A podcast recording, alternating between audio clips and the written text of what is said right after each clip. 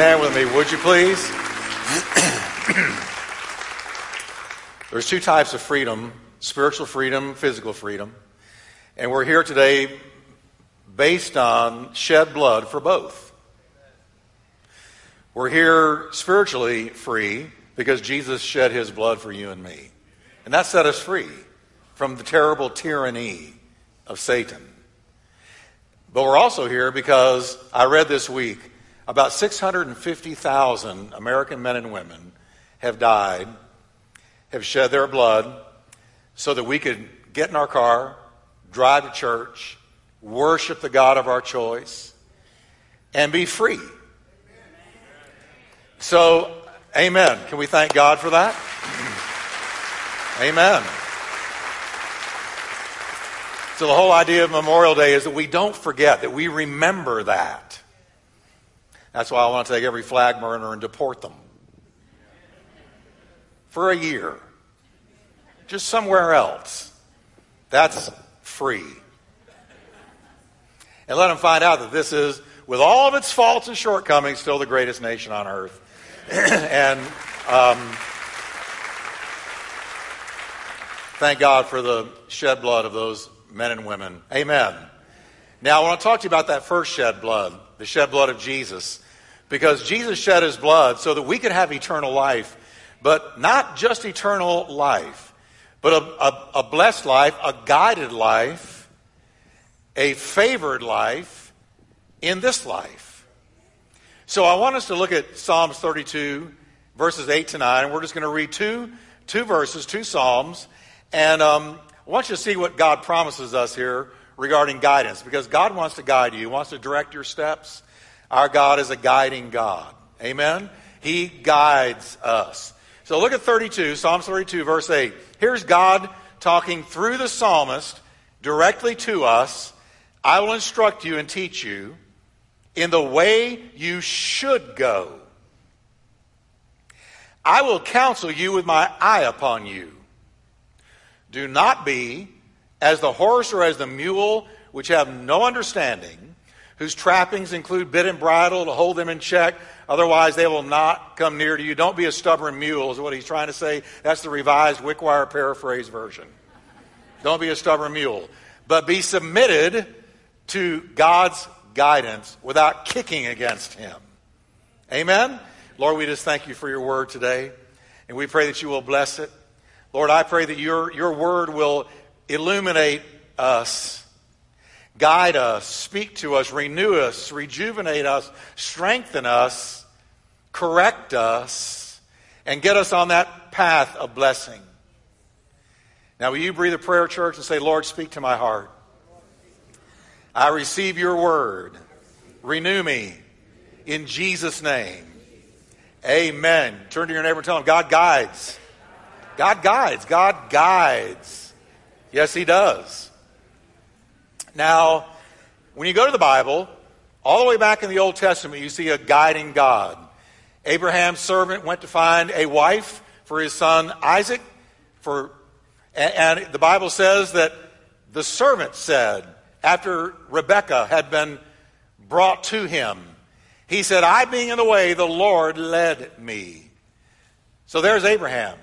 You come down to Moses. What did God do as they were going through the wilderness? He led them with a cloud by day, fire by night. He was a guiding, leading God. He guided his people. When the fire or the cloud stopped, they stopped. When the fire or cloud went forward, they went forward. They were a guided people, and God was training them in the wilderness to follow his guidance because they were so going to need and understand that principle once they got into the promised land, where they had to pray and receive God's guidance over every city they took. They needed what they were learning in the wilderness, the guidance of God for what they were going to experience in the promised land. God guides. He directs the steps of his people. He promised right here, speaking to his own children, I will instruct you, I will teach you, and I will counsel you with my eye upon you, and I will show you the way you should go. Not always the way you want to go, but the way you should go for your better good. And then he gives a little warning that I think is kind of humorous. He says, Don't be a stubborn mule. Don't kick against the guidance of God. Don't resent the guidance of God. Don't try to deny the guidance of God or, or reject the guidance of God, where God has to come and coerce you to take the right direction instead of you willingly obeying Him. Now, I think a lot of people don't experience God's guidance or don't really seek God's guidance. A lot of Christians don't because they don't understand the benefits of walking in the guidance of God. You know, there are incredible benefits to walking in the guidance of God. Now, I know some of you are thinking, well, Jeff, how can I know God is guiding me next week?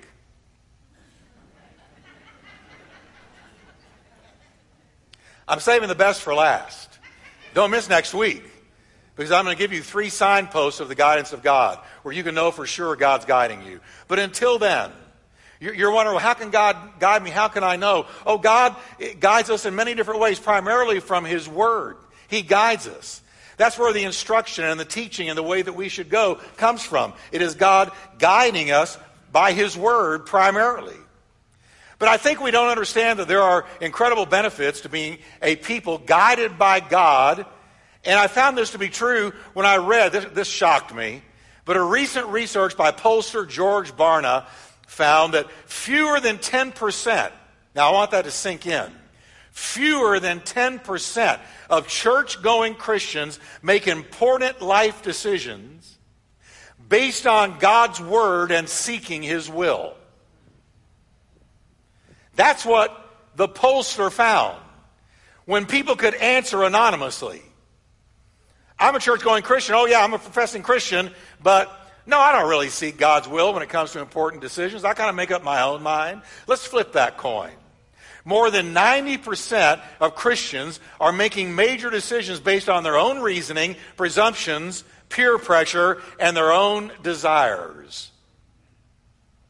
And they are not acknowledging God. An example would be they marry somebody, move to a new city without so much as a 10 minute prayer. When the fact is that God wants to be intimately involved, integrally involved in every step we take. He said the steps of a good man are ordered by the Lord. That means every step we take. God wants to be integrally, intimately involved in our life. He wants to order every step. Every step.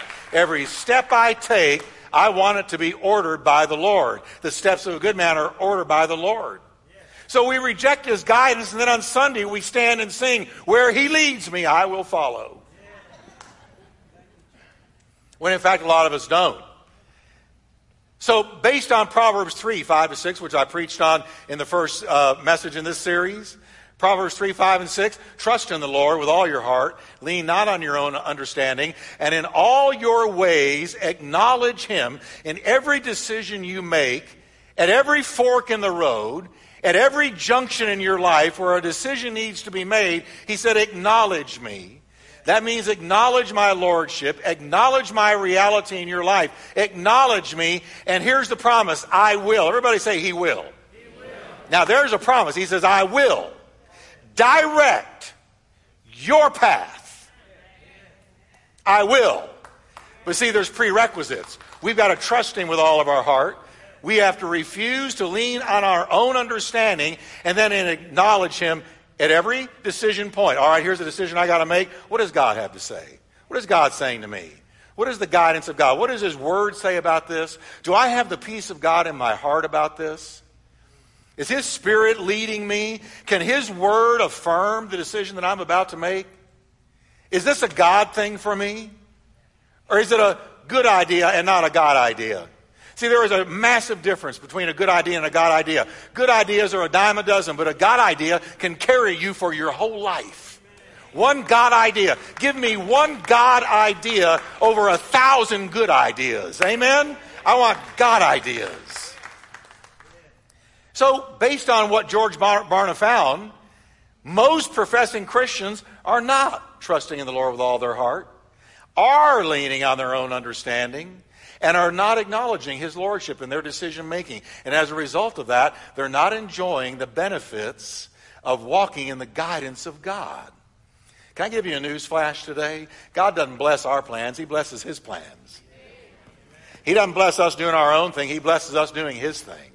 I don't want to do my own thing. I want to do His thing. I want to know what God is saying to me, and then I want to go do it. Because I know that is the path of blessing. That is the path of anointing. That is the path of victory. That is the path of destiny. And that is the path of fulfillment. I want to walk in the will of God. I want to follow Him in my life. And I believe you do too.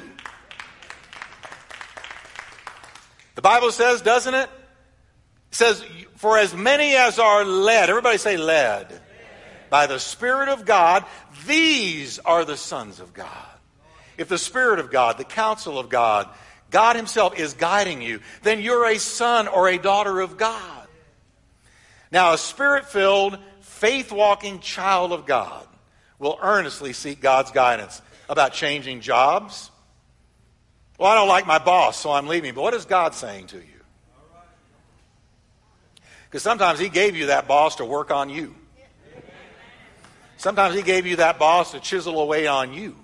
See, see we, we think if it's easy, it's God's will. But often, when it's really hard, that's the will of God. Because He's working on chiseling into us the character of Christ. So just because it's uncomfortable doesn't mean it's not God. Amen? If we're a spirit filled, faith walking child of God, we will pray about choosing a school for our children. We will pray before we move to another city or a neighborhood. Lord, where do you want me to live? Where do you want me to be? We will pray about who to marry or who not to marry. Amen? We will pray about major financial decisions. Going to the mall, the spirit of mall comes on you. You know what the spirit of mall is? The spirit of mall is when you walk in there and you start hearing what you think is the voice of God. That's for you. That's for you. Whip out the plastic. I'll take care of it. Go ahead and buy it. You deserve that today. But, but before we make any major financial decisions, we ought to say about that car, about that house, about those clothes, about anything, we ought to say, God, what are you saying? What are you saying? Because He directs my steps. And my steps go into a lot of different areas of life. But He wants to direct them in every area that I go. So, what about this financial decision, Lord? What about this purchase? Should I make it or should I not? How many of you today wish you had listened Amen? Have you ever noticed that Visa writes you faithfully every month? They never miss a beat, do they? we will pray about joining a church or a ministry within a church. Today we baptized 19 people in water, and Wednesday night, amen. Isn't that great? I thought that baptism was going to go on forever. And Wednesday night, we had about 30 to 40 people join Turning Point, make it their church home. But you know what? This was after prayer. They, they did it after prayer. God wants to be involved in our decision making. So, in order to whet our appetites, to seek God's guidance, I'm going to show you three major benefits today to walking in the guidance of God. And here they are. And I'm going to cover them one by one favor, everybody say favor, fulfillment, and protection. Now, those are three promises, uh, benefits that we'll receive if we walk in the guidance of God. If He is guiding our life, if we're seeking Him, acknowledging Him at the juncture of every decision, He says, Here's what's going to happen. First, I'm going to give you favor. Listen to Hebrews 11 6. It is impossible to please God without faith. Anyone who wants to come to Him must believe that God exists and that He rewards. Can everybody say rewards? Now, watch this. Who does he reward? He rewards those who sincerely seek him, and that includes his guidance. He rewards. Now, one of those rewards I'm going to show you today is favor. Can we say the word favor again? I love walking in the favor of God. I want the favor of God. I need the favor of God. Without the favor of God, we would not be here today, and I wouldn't be standing in front of you today. Thank God for favor. But let me just tell you what favor means so you really be sure you get it. Favor speaks of God's kindness, His grace, His mercy. favor means to bestow something on somebody, a benefit from God. Favor in the Bible always manifested this way in the form of guidance, protection, provision, peace, open doors of opportunity, success, prosperity, and victory in battle. How many you say, I'd like some of that that you just read? That's favor. Favor. Favor is when people help you who normally would not have helped you, and even they don't know why they helped you. That's favor. That's favor. Amen. Favor is when impossible doors open. It is when improbable provision comes. It is when unlikely circumstances turn your way. It is a when God makes a way when there was no way. He makes a way when there was no way. You would never have gotten from A to B if he had not made a way through the wilderness, through the fire, through the oven, through the trouble. You would never have gotten from A to B without the favor of God. Favor from God. The Old Testament saints constantly spoke about longing for and wanting and seeking the favor of God. Abraham said, My Lord, if now I have found favor in your sight, please do not pass your servant by. Abraham saying, Lord, I want your favor. It says of Joseph that God was with Joseph and gave him favor in the sight of the keeper of the prison.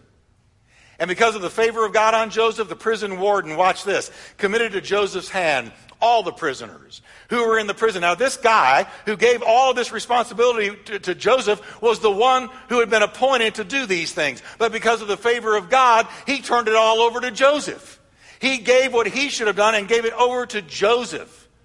Whatever they did there, it was Joseph's doing. The keeper of the prison did not look into anything that was under Joseph's authority. Now, watch this. Watch this description of the favor of God. Because the Lord was with him.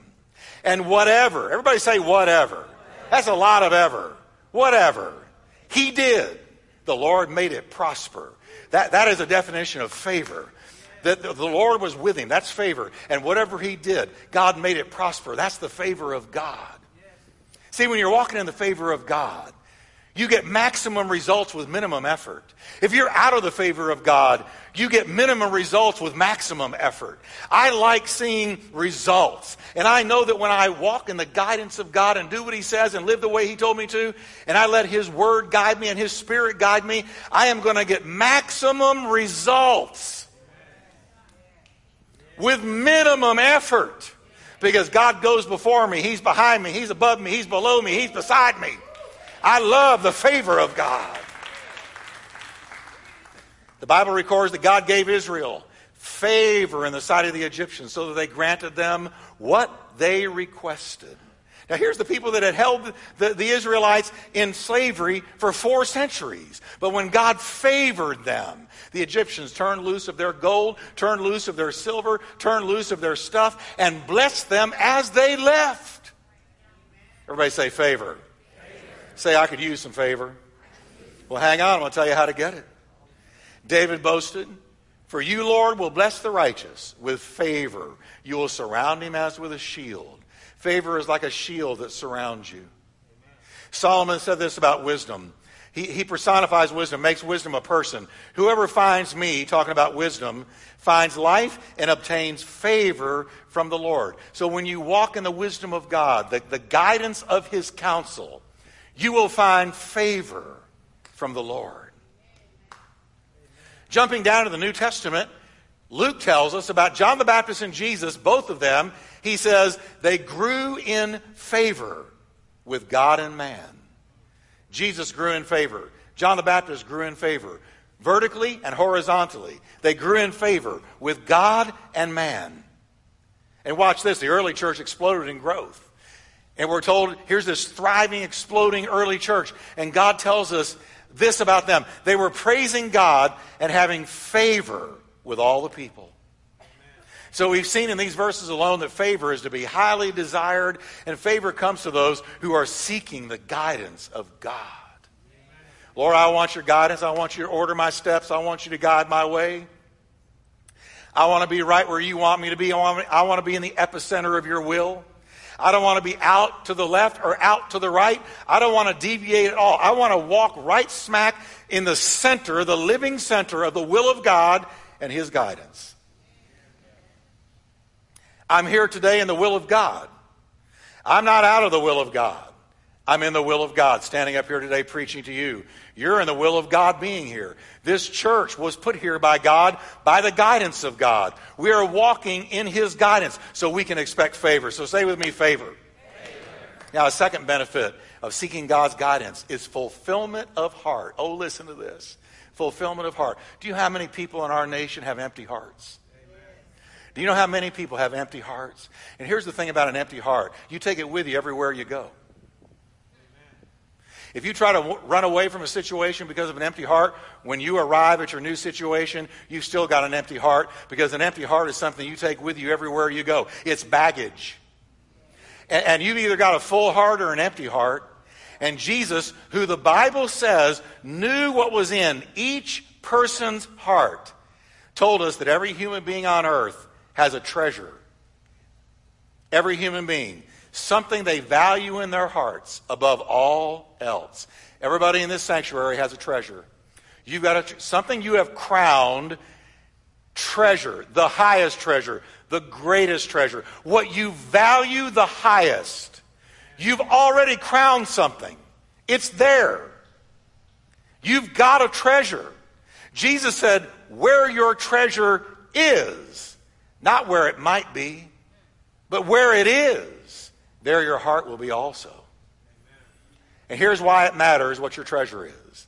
Because what your treasure is determines what you're going to give your time and your life to. Whatever your treasure is, is what you're going to chase. Whatever your treasure is, is what you're going to pursue. Whatever your treasure is, is what you're going to give your time to, your strength to, your concentration to, and your life to. Whatever your treasure is. And here's the thing about a treasure it's going to pay one way or the other. Your treasure is either going to leave you empty or it's going to leave you full. Amen? It's easy to look around us and see people in our nation chasing different treasures. I can name a few money and fame. How many people in our nation think that money and fame is going to give them fulfillment? We've got America's Got Talent. I love America's Got Talent. I mean, I, I watch it every once in a blue moon. But it's kind of neat to see these people with this amazing talent. But you know what they're after? They're after fame. That, the, whole, the whole warp and woof of that program is, people who want to be recognized and discovered and, and who want to become famous and, and get money along with the fame. But I'm going to tell you, money and fame will not give you a full heart. Other people seek position and power. Well, if I can just get that office, if I can achieve that goal, I will have position and I will have power over people. Other people chase various lusts and pleasures. We know, we've seen it. And you know what? We've done it. Chasing lust, chasing pleasure, chasing my own fleshly satisfaction. But it doesn't give you a full heart. Jesus said so. There are, there are those also whose treasure is the pearl of great price. The Lord Jesus Christ Himself. They don't care about money. They don't care about fame. They don't care about position. They don't care about power. They care about the one who died for them and rose from the dead. They love Jesus with all of their heart. The pearl of great price, the treasure hidden in a field that you give everything to go and unearth and make your own. That treasure, that pearl. There are those who put Him first, and He is their treasure. And I'm here to tell you today that's the route to a fulfilled heart. That's how you get a fulfilled heart. The Bible teaches that what you choose as your treasure is very, very important. Stop and think. What are you primarily chasing when you wake up in the morning? What do you think when you wake up in the morning? What is the first thing that comes onto your mind that you're going to chase after to make your own? What is it? That's your treasure. That's your treasure. I read recently of tennis star Boris Becker. I used to play tennis. I played college tennis. I love tennis, and I used to follow tennis. And I remember when Boris Becker burst onto the tennis scene. He was this young German. He was the youngest person to ever win Wimbledon in England. This incredible uh, tennis match. Uh, it's it's one of the great one of the great wins if you're a tennis player. It's one of the great places to play. And he won it earlier than anybody else. Boris Becker. He was a winner. He was a prodigy. He was an amazing tennis player. He was powerful, strong, fast. He won and won and won. But I read recently that by his own admission, after he had retired from tennis, he was on the brink of suicide. He was quoted saying, I had won Wimbledon twice, the first time as the youngest player in tennis history. And then he says, I was rich. I had all the material possessions I needed, yet I had no inner peace. Can I say that again? He said, I had no inner peace. I could buy anything I wanted when I wanted it, but I had no inner peace because you see, his treasure did not pay off. His treasure subtracted, did not add. His treasure of money and fame did not fulfill him. Deep on the inside, he was empty. See, it matters what treasure you choose. Judy Garland, who played Dorothy in The Wizard of Oz, we've all watched it cajillions of times. She was called a legend in her own time. She read an article where they called her a legend in her own time. And then Judy Garland was quoted saying this If I'm such a legend, why am I so lonely? She had reached the top of her world, the top of the acting career. She was famous, had money, everybody knew her. And yet she says, I'm lonely. I'm empty. I don't have what really matters. I need something else. I need inner peace. And that's why we preach here at Turning Point that there is only one way to true inner peace. And it is the gospel of Jesus Christ, the man Jesus Christ, the Savior Jesus Christ. And we encourage everybody hey, if you want to be fulfilled, chase after Jesus.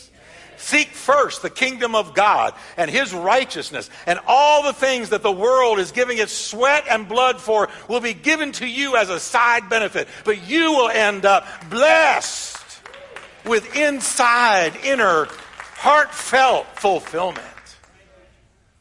The Bible says the eyes of carnal man are never satisfied. Chasing after the treasures of this world never brings fulfillment. Ecclesiastes says, Whoever loves money never has enough. Whoever loves wealth is never satisfied. But seeking God's counsel and seeking God's will does bring fulfillment of heart. How many of you want a fulfilled heart? You want to wake up and say, Ah, I'm fulfilled. See, when you got an empty heart, here's what you do.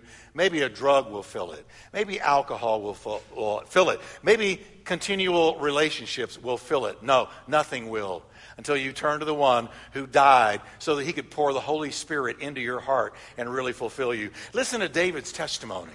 Oh God, my God, how I search for you, how I thirst for you in this parched and weary land where there is no water. How I long to find you. For your love and kindness are better to me than life itself. I will bless you as long as I live, lifting up my hands to you in prayer. Now look what he says. At last, I shall be fully satisfied. Satisfied. Satisfied. In another place, he said, I will be satisfied when I wake up with your likeness. Satisfaction fulfillment of heart comes from walking in the guidance of God. Are you walking in the guidance of God? Amen. See, you can be a professing Christian and not seek the guidance of God. I'm here today to encourage you, to invite you to open up your heart and say, Lord, I want you to guide me every step of the way, every decision that I make. I'm asking for the guidance of God. I want to walk in your will. I want to walk following you. I want my life to be lived out to your glory. Lord, I want to follow Jesus. We used to sing, I have decided to follow Jesus. I have decided to follow Jesus. No turning back. No turning back. The world behind me, the cross before me. No turning back. No turning back. I have decided to follow Jesus. Can we thank the Lord today for guidance from God? Amen. So say with me seeking God's guidance brings favor brings fulfillment. And lastly, it brings protection. Protection. Boy, is there ever a day where you're living where you need protection? It's today. We need the protection of God. I, I hope there's angels all around me all the time. And the way some of you dri- drive, uh, you need angels all the time anyway. I, I'm telling you, when I get on I 35 or some other place in the Metroplex, I can't tell you how often people almost run me off the road, almost slam into me from behind, and I am so glad that I know I've got skinny angels all around my car. Protection. The Bible reveals nine different times when David inquired of the Lord. before he was king. We are told nine different times, it says of David, he inquired of the Lord when he was faced with a major decision or a, a major question. He inquired of the Lord. It's called David's nine inquiries. Now, one of those times is when he was in a city named Keilah.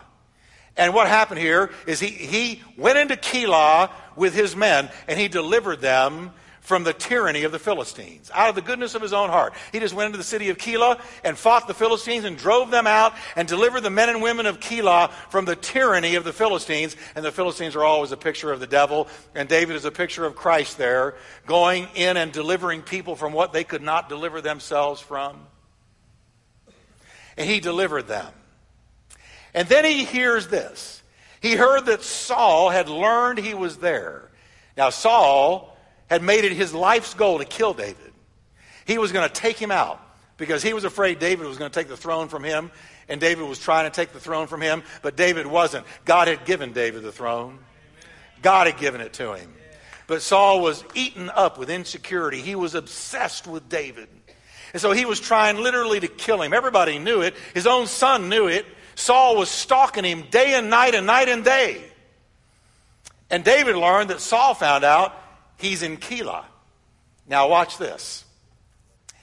Remember where Proverbs said, don't lean on your own understanding? If I'm leaning on my own understanding, and I have just delivered an entire city from bondage to the Philistines, then my reasoning says to me, if Saul comes here, then they're going to cover for me and they're going to protect me and they're not going to let Saul get to me. Wouldn't that be natural reasoning? I mean, I help you, you help me. I scratch your back, you scratch mine. But that's not what happened. David, even though natural reasoning would have said, the men of Keilah will stand with you, he inquired of the Lord. And here's what the Lord told him. He said, Lord, will Saul come down as your servant has heard? O Lord God of Israel, I pray, tell your servant. That's all that it took. Tell your servant. And the God who is talking, if you're listening, said this He will come down. Well, David could have stopped right there and said, Well, if he's coming down, the men of Keilah are going to protect me because I just delivered them. But that's not what happened. He prayed again, and this prayer saved his life. He said, Will the men of Keilah turn me over to him? And the Lord said, They're going to give you up. Well, thanks a lot, men of Keilah. I just risked my life to set you free, and you're going to give me up? But Jesus said, Yep, that's men. That's men. I know what's in the heart of men, and that's what men do. You bless them, and no good deed goes unpunished. No good deed. Sometimes the people you help the most turn on you the hardest. But that's another message. The Lord said, He will come down and then they will give you up. And so David turned to his men and said, Hey, God tells me, now I know that you guys aren't believing the men of Keilah are going to do this, but God told me that they're going to turn us over. So let's follow the guidance of God and not our own reasoning. And they got out of there, and Saul arrived, and there was no David and none of his men. And David's very life was saved because he listened to the guidance of God. How often We'll just be going through life, and the Holy Ghost will say, Don't go there. Don't run with that person. Amen. Don't that. Don't this. Do this. Do that. We'll get a check. Thank God for the Holy Ghost. Can I tell you, after 35 years of pastoring, I am a debtor to the Holy Spirit. I'm a debtor to the Holy Spirit. How often has He protected me, guided me, guarded me, directed me, spoken to me, checked me, warned me. How often has the Holy Spirit guided my life? I'm a debtor to the Holy Spirit of God. Amen? Just stand with me today, would you? Just say with me, walking in God's guidance. Releases favor brings fulfillment of heart and protection from God. Let's lift our hands to the Lord Jesus today. Here's what I know as we lift our hands. Some of you are facing a decision. Some of you right now, you needed this message like you needed oxygen. Because there's a person, there's a place, there's a thing. You've got a decision to make, and it's a major one. And, and I'm telling you, don't go by your own reasoning. Thus says the Lord. Don't go by your own reasoning. Don't go by what looks right to you. But inquire of the Lord. Inquire of the Lord. Lord, what do I do here? Which way do I go? Give me your peace. Guide me with your word. Teach me and instruct me in the way that I should go. Guide me with your eye. Order my steps.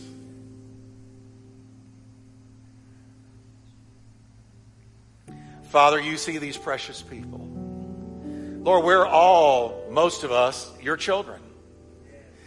Now, Lord, we just say this to you. Lord, guide our lives. Can we just lift our hands? Say with me, Jesus. I give you the decisions, major and minor. I inquire of you. Guide my path. Well, I sense the Holy Ghost on that right now. Right now. Now, while we're in a moment of prayer, listen carefully to me. Some of you here today may not know Jesus as your Savior. You may not be sure you're saved. You may not know whether or not you are a Christian. You may have a question mark about it. Or you may know for a fact, I have never really turned my heart over to the Lord. Can I tell you that the beginning of all guidance is at the foot of the cross of Jesus Christ? Because until you go to the cross where he shed his blood for you, you're not being guided by God. The Bible says you're being driven by your own lusts and desires and passions and by deception. But when you go to the cross and he gives you eternal life, he then becomes Lord of your life and the guide of your life. So, guidance that brings favor and fulfillment and protection begins at the cross. So I'm going to lead you today. May just be one person here. I don't know. We had 19 baptized. People are being saved all the time in our church. But maybe just one here today. Say, you know, Jeff, I'm not sure, but I would like to pray with you. I'm not condemning you. I'm not judging you. I'm here to invite you. So pray this with me. Just pray it. You can do it. Say, Lord Jesus, forgive me of my sin. I repent of it and I turn to you. I believe you died for me and rose from the dead so that I could be saved. Jesus, I invite you into my heart. In your mighty name. Amen. With your heads bowed for a moment. Say, Jeff, I pray that with you. Would you lift your hand and let me see you? And let the Lord see you. I prayed that with you. Raise your hand high. God bless you. I see you. And back there, God bless you and you. Several people. What a beautiful sight it is. If it's a beautiful sight to me, how much more it is to God. And if you raise your hand in just a moment, I'm going to dismiss this service. But I'm going to ask you back here and you over here, those of you that raise your hand, would you just take a minute and come down to me? Say, Jeff, I prayed with you. And I want to give you something to take home with you. To me, the whole service was worth what I just saw. Amen? The whole service. Amen.